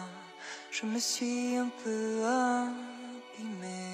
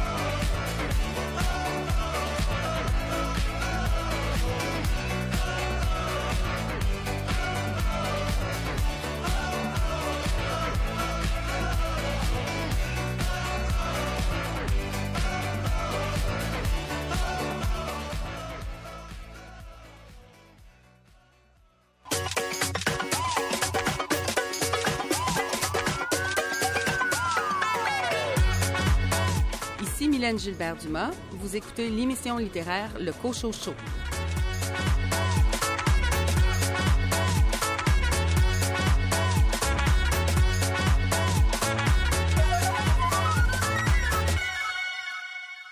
Le numéro 118 de la revue Le Sabord, qui a pour titre Monstre, est maintenant disponible. Et pour parler euh, de ce magnifique ouvrage, nous avons la directrice artistique Karine Bouchard. Karine, bonjour. Bonjour René. Et la directrice littéraire Ariane Gélina. Bonjour Ariane. Bonjour René. Bien, bien heureux de discuter euh, avec vous, donc, comme je le mentionnais, de cette euh, nouvelle publication, le 118 avec euh, comme thème monstre. Peut-être pour situer les, gens, euh, Karine, rappelez-nous un peu ce qu'est le Sabord. Oui, bien sûr. Euh, le Sabord, c'est une revue de création en art visuel et en littérature. C'est la seule revue au Canada qui est une revue de création. Donc, on n'est pas une revue euh, culturelle ou de critique, mais bien de création. Et euh, donc, euh, le Sabord propose une alliance entre littérature et art visuel. Donc, vraiment une rencontre entre les deux arts. Et bon, bien sûr, elle regroupe des auteurs francophones et des artistes visuels québécois et canadiens. Notre revue a été fondée en 1983 quand même, donc 38 ans cette année. Les fondateurs étaient euh, Guy Marchand et Jean Laprise. Et euh, il y a aussi euh, quelqu'un, en fait, Denis Charland, qui s'est vraiment beaucoup impliqué au Sabord, qui a donné ses titres de noblesse à la revue et qui est décédé récemment, en fait. Et vous le mentionnez d'ailleurs dans euh, la page éditoriale de cette revue. Alors, la revue numéro 118 a pour thématique, thème monstre. On pourrait commencer par aborder là, ce choix, cette thématique. Oui, bien sûr. Ben, en fait, euh, notre, euh, on a plusieurs cahiers, en fait, dans la revue, et puis le cahier principal regroupe 10 auteurs et 5 artistes qui nous donnent leur vision là, du monstre. Et donc, on a essayé de décliner le monstre sous plusieurs angles. D'abord, euh, on a vraiment misé sur l'idée que le monstre est lié à la peur. C'est sous cet angle-là qu'on a débuté l'éditorial. On a beaucoup exploité la facette dans le numéro euh, et qu'est-ce qu'on entend par ça, c'est-à-dire euh, le monstre peut se dissimuler par exemple dans la pénombre, les forêts, la nuit tombée. Le monstre peut aussi euh, être lié à quelque chose d'intériorisé en nous. Et euh, bien sûr, on, on- on parlait que le monstre à notre époque euh, est plus que jamais euh, multiforme, entre autres. Mais il n'y a pas que- seulement que ça non plus. Là. Ariane peut peut-être continuer cette, ce- cette déclinaison-là du monstre dans la revue. Oui, avec plaisir, parce que bien sûr, le monstre peut susciter diverses émotions, plusieurs euh, réactions. Euh, Il peut se tenir, euh, des fois, ils peuvent nous fasciner, susciter la crainte, la curiosité, le dégoût. Parfois, ils peuvent avancer masqués ou non, prendre des apparences qui sont séduisantes ou non. Comme le mentionnait Karine, le monstre, encore plus à notre époque, est protéiforme et multiforme. Il va parfois se produire une sorte aussi de diabolisation à travers les, individus par l'entremise de ces apparences trompeuses-là. Il peut y avoir aussi euh, tous des jeux euh, par euh, ce qu'on appelle l'inquiétante étrangeté, euh, une euh, de déjà-vu euh, que le monstre va convoquer et nous faire euh, visiter. Et souvent, et c'est le cas par euh, l'entremise des dix auteurs et des cinq artistes au sommaire euh, du numéro Monstre, c'est une invitation à côtoyer les angoisses, la peur, à les apprivoiser et aussi parfois à les collectionner. Et par ces euh, 15 contributions en création-là, nous avons un bel éventail de monstres variés qui sont, euh, d'une certaine manière, à collectionner. Je vais reprendre le texte de Louis-Philippe Hébert, Une belle galerie de monstres. Oui, tout à fait. Alors, parlez-moi un peu, euh, bon, évidemment, il y a différentes, comme vous l'avez mentionné, façons de présenter euh, le monstre. En quatrième de couverture, vous avez misé sur euh, le texte de Tristan Malavoie. Je pense que vous êtes bien contente d'avoir la contribution de Tristan à cet ouvrage. Euh, Absolument. Euh, Tristan Malavoie, c'est un auteur euh, que j'admire comme lectrice depuis de longues années. Dans ce numéro-ci, Monstre, il nous a proposé une nouvelle qui s'intitule Oddi. Et euh, c'est euh, c'est fascinant, c'est un texte fantastique qui nous présente une sorte euh, d'homme momie, je mets des guillemets, mais on, on les voit pas bien entendu, qui a été retrouvé après six millénaires. On est dans le nord de l'Italie et le narrateur est fasciné par Oddi, autour duquel est euh, il y a une sorte de malédiction et le, le- le personnage principal va passer de l'autre côté avec Oddi et se retrouver euh, dans sa réalité millénaire, passer et avancer avec lui à travers une, une histoire où il est chassé. On ne sait pas exactement qu'est-ce que fait Oddi, euh, qui il était tout à fait. Il semble important. Tristan Malavoie laisse le mystère planer sur l'identité euh, véritable d'Oddi et on se retrouve vraiment avec la fascination du monstre qui ici, et je le précise, donc c'est réellement une trouvaille archéologique qui est Bon, évidemment, il y a plusieurs autres textes. On ne pourra pas tous les, les souligner, mais évidemment, euh, j'ai un parti pris pour euh, le texte de Raphaël Béada, parce que les chroniqueuses ici euh, au Cochocho. Oui, alors c'est une très belle nouvelle que Palin Génésie de Raphaël B. Euh, et puis, euh, donc, Raphaël écrit essentiellement du fantastique, du moins pour l'instant. Je sais qu'elle a un projet de série de fantaisie qui s'en vient. Ici, dans Palin Génésie, je ne sais pas si je l'ai dit en primeur, peut-être. Euh, donc, on a une histoire fantastique qui est forestière et également emplie d'humanité. On suit le personnage de Netta, qui est garde-chasse et qui se retrouve à avoir à gérer des braconniers dans, la, dans une forêt qu'elle adore et, où elle a grandi. Et la forêt fait réellement partie d'elle. Et Netta a eu une maladie et la forêt va être réellement intériorisée. Et souvent, comme c'est le cas chez Raphaël Béadan, les monstres vont avoir quelque chose de, de très feutré, euh, séduisant et même amicaux. Et là, on se retrouve avec un phénomène monstrueux qui est à l'image de la pratique de Raphaël Béadan, qui est plus du côté euh, lumineux du monstre, parce que dans le numéro, nous avons euh, tout le spectre euh, de, de la monstration et ses différentes inclinaisons. Donc, le numéro commence avec des monstres qui sont, oui, un peu inquiétants, mais quand même assez amicaux. Karine, maintenant, parlons de ces euh, illustrations qu'on retrouve pour euh, accompagner ces textes. Euh, oui, ben, bien sûr. En fait, euh, vous parliez là, de, de deux textes en particulier, euh, notamment bon, euh, avec euh, Raphaël B. Adam. Mhm. Le texte qui était, en fait, euh, l'image qui était associée à ce texte-là euh, était le projet, les images du projet de Cindy Dumais. Euh, on a présenté l'installation de son projet Entretien chapitre 1, dont euh, le sujet est principalement la mort. Donc, bien sûr, un sous-thème qui est lié au monstre, là, une mort qui est latente, subtile, surtout esthétisée chez elle. Et là, euh, les photographies de l'installation qu'on a publiées, là, là-dessus, on voit des corps, euh, des images de corps, euh, ou par exemple des images qui montrent un grand manteau suspendu dans un espace d'exposition qui étire les formes du corps. Donc, ce corps qui, lui, est absent pourtant. Euh, donc, vraiment, il y avait euh, une, discussion très serrée entre le texte de Raphaël Béadan et Cindy Dumais. D'ailleurs, Cindy Dumais, en plus de ses recherches en art visuel, elle est également autrice et éditrice chez La Clignotante, pour ceux qui ne savaient pas. Euh, bien sûr, il y a plusieurs autres artistes, mais je voulais vous parler peut-être de Cindy Phoenix, qui, les images ont été associées euh, justement à Tristan Malavoie. Euh, Cindy Phoenix, elle, crée des peintures, des collages. Euh, les œuvres sont vraiment constituées d'un amalgame de matériaux vraiment denses là, qui s'entrechoquent. Et certaines œuvres, même du corpus, montrent bon, des corps qui sont mutants, là, déconstruits, sans personnalité. Et ces corps-là se trouvent au cœur de fragments d'insectes ou de fleurs.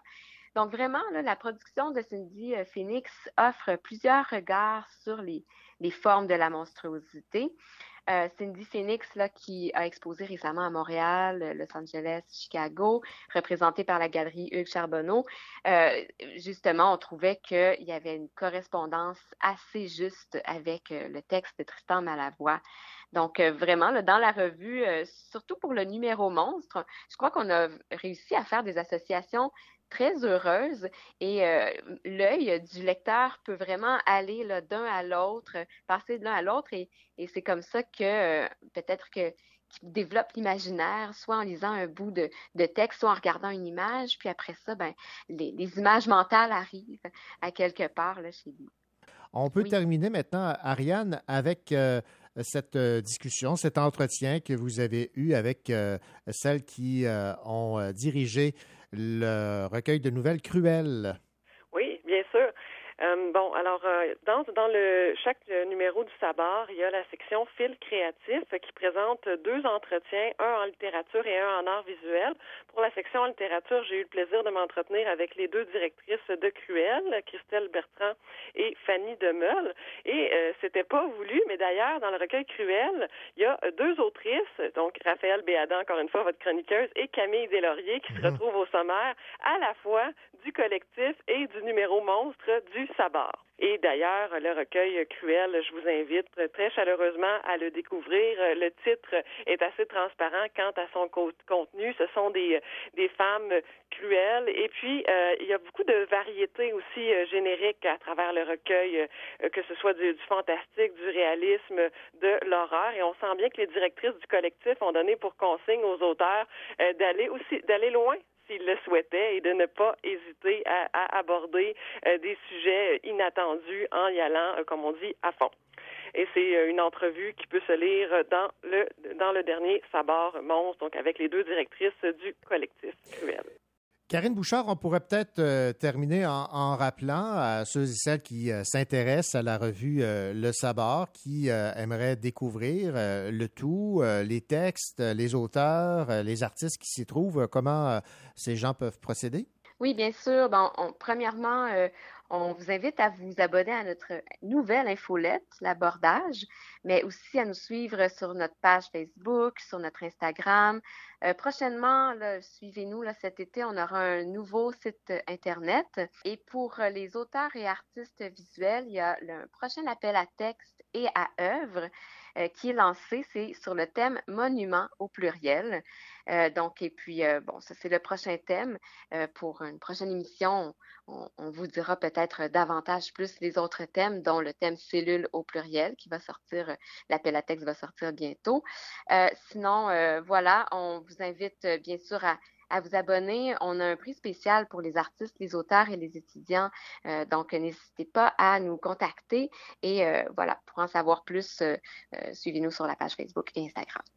Ben voilà, alors Karine Bouchard, directrice artistique, et Ariane Gélina, directrice euh, littéraire de cette magnifique euh, revue Le Sabar, numéro 118 Monstre. Merci beaucoup et euh, bravo là, pour euh, cet immense travail que vous euh, effectuez et euh, cette magnifique publication. Merci beaucoup. Merci, beaucoup à vous.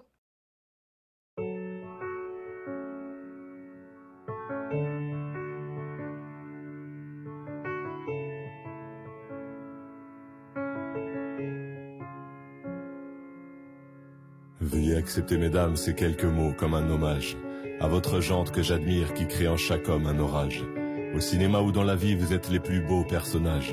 Et sans le vouloir, vous tenez nos cœurs et nos pensées en otage. Veuillez accepter, mesdames, cette déclaration comme une tentative honnête de réparation. Face au profond machisme de nos coutumes, de nos cultures, dans le grand livre des humains, place au chapitre de la rupture. Vous êtes infiniment plus subtile, plus élégante et plus classe que la jante masculine qui parle fort prend toute la place. Et si j'apprécie des deux yeux quand tu balances ton corps, j'applaudis aussi des deux mains quand tu balances ton porc. Derrière chaque homme important se cache une femme qui l'inspire. Derrière chaque grand être humain précède une mère qui respire. La femme est l'avenir de l'homme, écrivait le poète. Eh bien l'avenir s'est installé, et depuis belle lurette. Vous êtes nos muses, nos influences, notre motivation et nos vices. Vous êtes Simone Veil, Marie Curie, Rosa Parks, Angela Davis. Vous êtes nos mères, vous êtes nos sœurs, vous êtes caissières, vous êtes docteurs. Vous êtes nos filles et puis nos femmes, nous on vacille pour votre flamme. Comment ne pas être en admiration et sans commune mesure? Pour celles qui portent et fabriquent pendant neuf mois notre futur, pour celles qui cumulent plusieurs emplois et ce sans sourciller, celui qu'elles ont dans la journée est le plus grand, mère au foyer. Veuillez accepter, mesdames, cette réelle admiration de votre force, votre courage et votre détermination. Veuillez accepter, mesdames, mon aimable faiblesse face à votre fragilité, votre empathie, votre tendresse. Veuillez accepter, mesdames, cette petite intro, car l'avenir appartient à celles qu'on aime trop. Et pour ne pas être taxé de premier degré d'anthologie, veuillez accepter, mesdames, cette délicate démagogie.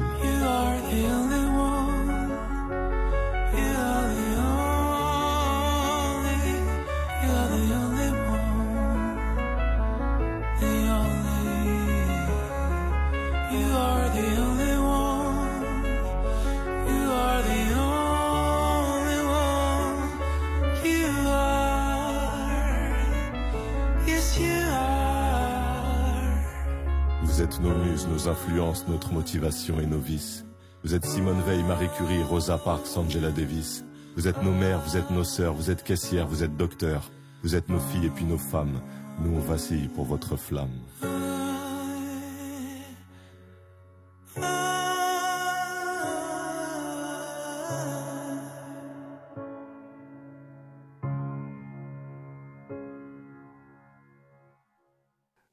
Et illustrateur américain Chris Ware a remporté le Grand Prix de la ville d'Angoulême, le plus prestigieux prix de la bande dessinée au monde. Le festival a salué la force et la densité de Chris Ware. L'une de ses œuvres les plus importantes est la bande dessinée Jimmy Corrigan, gagnante du prix du meilleur album au Festival d'Angoulême. C'était en 2003.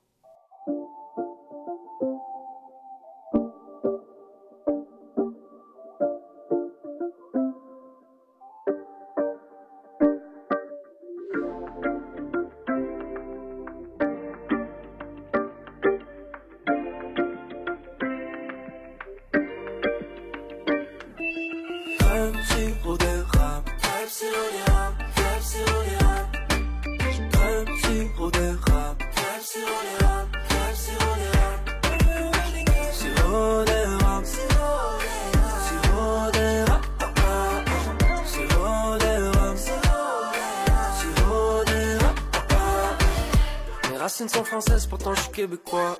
Un petit peu de sang irlandais, peut-être même iroquois. Les saveurs des cultures, partage-le-moi. Si je pouvais, j'aimerais tout le monde à la fois. Je veux goûter à tous les plats. Apéritif, bruschetta. On pull up comme un coup d'état. Mais du genre smoothie vendetta. J'ai fait mon pain, j'ai la vache, j'ai tué le cochon. J'ai pris ton amertume et j'en ai fait les cornichons. Labourer le game, j'en fais ma vocation. Mais find yourself, je ferai pas de partage de location. Au départ, on vit tous du même spot. On se nourrit, c'est du strict minimum.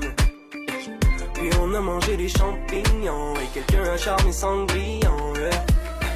Quelque part dans le nord-est de l'Amérique, un petit garçon venant du Québec, avec du son des anciens continents. Quand on chassait le mammouth pour rester vivant, j'aime quand c'est trop bon à pitcher du sixième étage. Quand y en a pour tout le monde, ça fait jamais mal.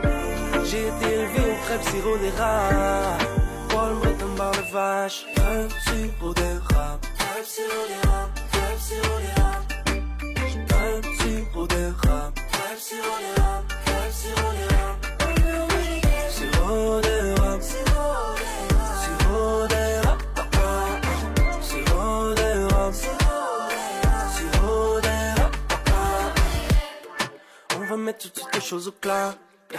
C'est les crêpes, c'est pas les pancakes. Pour ta dose de sucre, tu payes cher. Yeah. C'est même pas bon pour la santé. Rajoutons des fruits frais, juteux. Mets du cannabis dans tes juges. Vas-y, mets ton mix dans la cuisine avec des épices qui ne viennent pas d'usine. Unique à ma façon, oh. Le shit est trop brûlant, je fais fondre les glaçons, oh. On est plus fort en se rassemblant. Hum, sucré, salé et piquant. So spicy, c'est le club qui coule sur le long de ma nuque. Il me faut du sirop de table, table, table. Je ma crêpe et je dépète quelques salades, c'est le truc. Il me faut du sirop de ram, ram, ram. Quand t'es malade, il te faut ta dose de sucre. C'est mieux que des antibiotiques. C'est le remède à tout. Ça va pas quand t'as l'estomac vide. J'aime quand c'est trop bon à pitcher du sixième étage. Quand y en a pour tout le monde, ça fait jamais mal. J'ai été élevé au crêpes sirop d'érable. Paul Breton bar de vache. Crêpes sirop d'érable. Crêpes sirop d'érable. Crêpes sirop d'érable. Crêpes sirop d'érable. Crêpes sirop d'érable. Crêpes sirop d'érable. Sirop d'érable. Sirop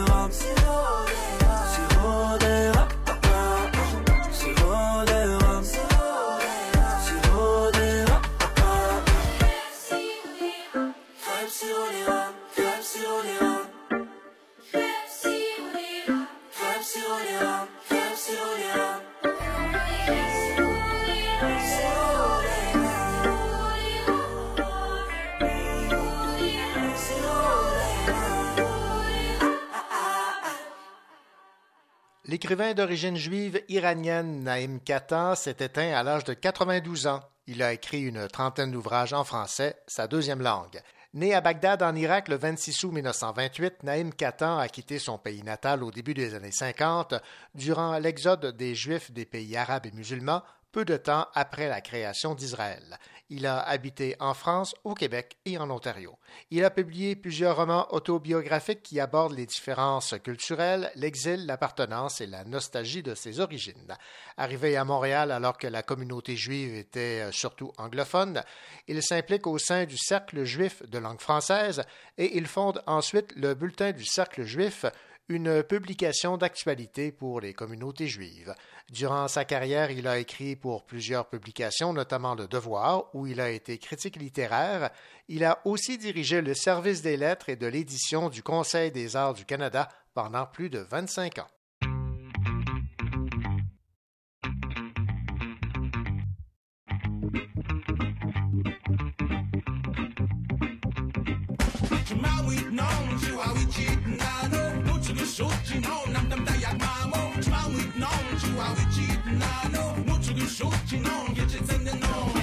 On chante au nom du peuple, au nom de la mère terre Que les peuples s'unissent et qu'on enterre la hache de guerre. Moi je viens de mondes complètement différents Sur une réserve indienne mais issue de père blanc. L'héritage de ma mère, mes origines algonquines Tellement mêlé en cours de route sur ma propre estime. Suis-je amérindien ou blanc et à moi de décider?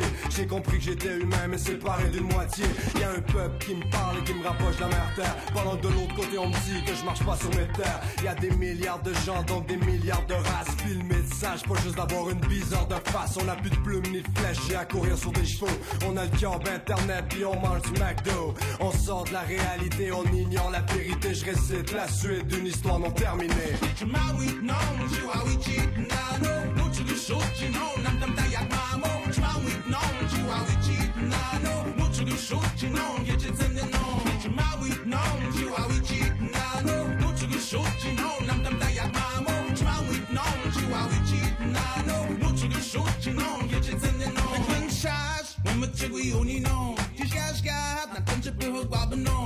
shagnon, chistigui shininon, chigichi dadinon, chistigan to chist non, no tumish to chumbunon, no não. To sinus to não.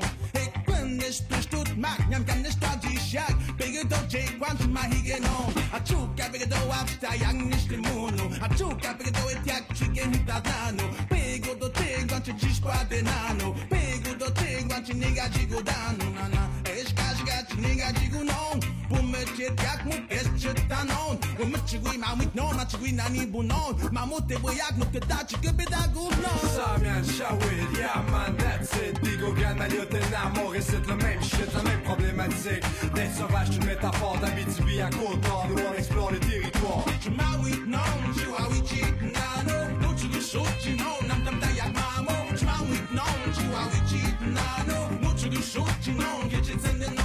Niki nisi do dane awe yago we anna nishni tapita wizi winanta waka yago nitaya moko kichi bishwa maki jojo minana kiko hinegena Kodagi waka we yago kitiko ke kanin ni tage gake jipi mozean Kichi mane awe yago te wake pepagan Inaganezi watch e apita wizi watch Ka win win e tai mochi Shina gozi watch Kizaga amin E image ichi teakopan Kauen kikiken eta zinanan Maiate pueuen nin wen Netipa chimonan Ega mashe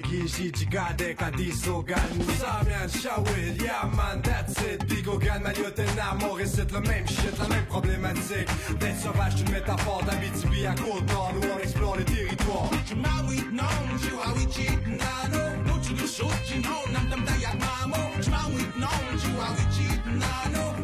shooting on, get your tendon on. Get your mouth eating on, you are we cheating, I know. Don't you get shooting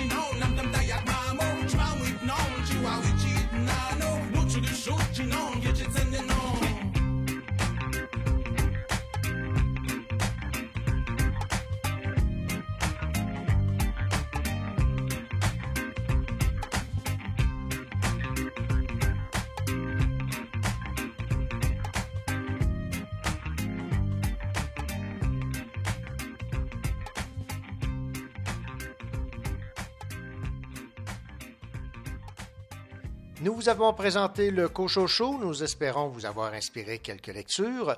Nous vous remercions évidemment de choisir de nous écouter chaque semaine et nous vous convions à un prochain rendez-vous littéraire la semaine prochaine. Entre-temps, nous vous souhaitons une belle semaine et surtout de belles lectures. Allez, au revoir. Ce soir, on fait. Comme quand on était ado, jusqu'au lever du soleil, on n'a jamais grandi, on a juste pris de la bouteille, je veux que tu me serres dans tes bras, qu'on en fasse trop. On va laisser parler l'alcool, j'ai le cœur si gros.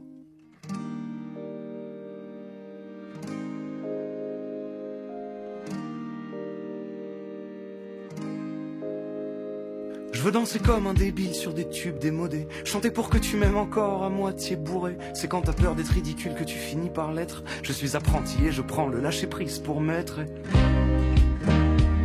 Si on roule toute la nuit, demain on est à la mer. Quand on veut, on peut. Et ce soir, je veux tout faire. Si on roule toute la nuit, demain on est à la mer. Croix de bois, croix de fer, pas de parole en l'air.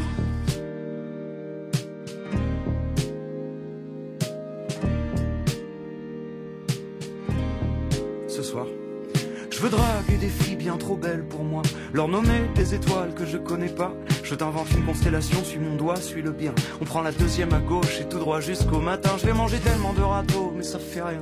Le cul quand le cœur n'y est pas, c'est jamais si bien. C'est la technique pour jamais perdre, je joue pas pour gagner, je joue pour tomber amoureux cent fois dans la même soirée. Si on roule toute la nuit, demain on est à la mer. Quand on veut, on peut, et ce soir je veux tout faire. Si on roule toute la nuit, demain on est à la mer. Croix de bois, croix de fer, pas de parole en l'air.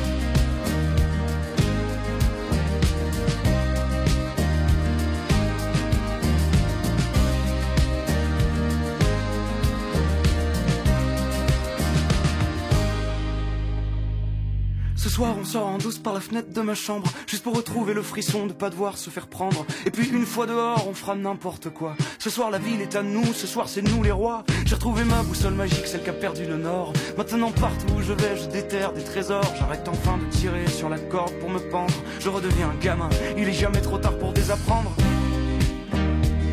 Si on roule toute la nuit, demain on est à la mer. Quand on veut, on peut, et ce soir je veux tout faire. Si on roule toute la nuit, demain on est à la mer. Croix de bois, croix de fer, pas de parole